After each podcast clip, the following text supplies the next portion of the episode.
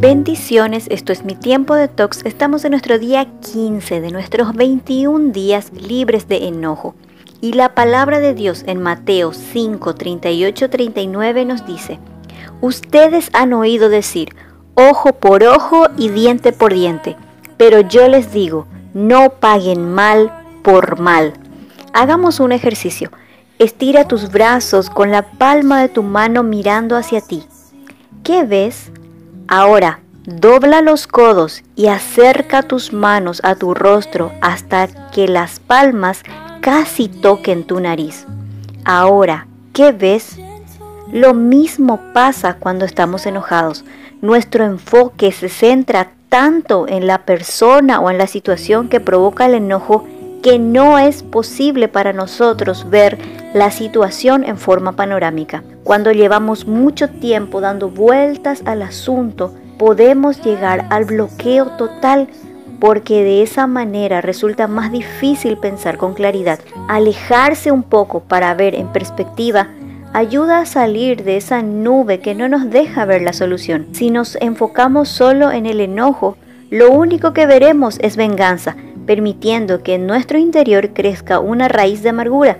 Hebreos 12:15 nos dice, tengan cuidado que no brote ninguna raíz venenosa de amargura, la cual los trastorne a ustedes y envenene a muchos. ¿Cómo podemos alejarnos de la situación para ver desde otra perspectiva? Cambia la parálisis por el análisis. A veces pensamos que para encontrar una solución tenemos que dar varias vueltas al mismo asunto para analizarlo mejor. Y en realidad lo que sucede es que nos bloqueamos más y creamos más escenas fantásticas de las que en verdad existen. Así que responde estas preguntas. ¿Quieres realmente ser sanado o simplemente quieres hablar del problema? ¿Estoy haciendo frente a mi responsabilidad en este asunto o le estoy echando la culpa a los demás? Ora con acciones de gracias y adoración. Pide a Jesús que traiga paz en tu corazón e intercede y bendice a la persona que te ha provocado el enojo. Y recuerda la palabra de Dios en Mateo 5:44. Oren por quienes los persiguen. De esta forma estarán actuando como hijos de su Padre que está en el cielo, porque Él da la luz del sol tanto a los malos como a los buenos, y envía su lluvia sobre los justos y los injustos por igual. Dios te bendiga. A partir de hoy, emprendemos un viaje por el Valle de las Sombras, ese valle tan difícil de transitar, pero tan necesario e inevitable. No tomaremos atajos porque puede resultar peligroso. Caminaremos por el Valle de las Sombras con nuestro guía, el Espíritu Santo nos aferramos a la fuerte mano derecha de Jesús, quien nos mantiene seguros, y caminamos a la luz de la palabra de Dios, la cual abrirá caminos donde no lo hay. Iniciamos nuestro día 1 cuesta arriba por la colina de la seguridad. La colina de la seguridad, como su nombre lo dice, resulta un lugar cómodo y agradable, aunque no siempre tan confiable. Esta colina representa todo aquello en lo que está cimentada tu confianza, como el dinero, el trabajo, la salud, tus fuerzas, el orgullo, la autosuficiencia. Y aquí estamos, en la cima, con una guampa y un termo en la mano, hasta que empieza a temblar y todo aquello que parecía inconmovible se mueve de lugar haciendo brotar un sinfín de pensamientos en nuestro interior como, ¿qué pasó? ¿Qué pasó con mi clamor?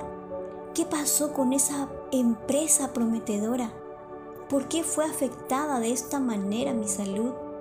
Pero Dios te dice en Isaías 54:10, mientras Jesús te sostiene de la mano, aunque se muevan los montes y tiemblen las colinas, mi amor por ti seguirá firme y mi pacto de paz no tambaleará, dice el Señor. Habrán muchos pensamientos intrusos intentando paralizarte o confundirte. Reconócelos y no los recibas. Tal vez existe una estructura en tu vida que deba ser removida para que puedan crecer con mayor profundidad raíces en el amor de Cristo. ¿Se movió alguna montaña en tu vida? ¿Te fallaron las fuerzas? ¿Te faltó la salud o el trabajo?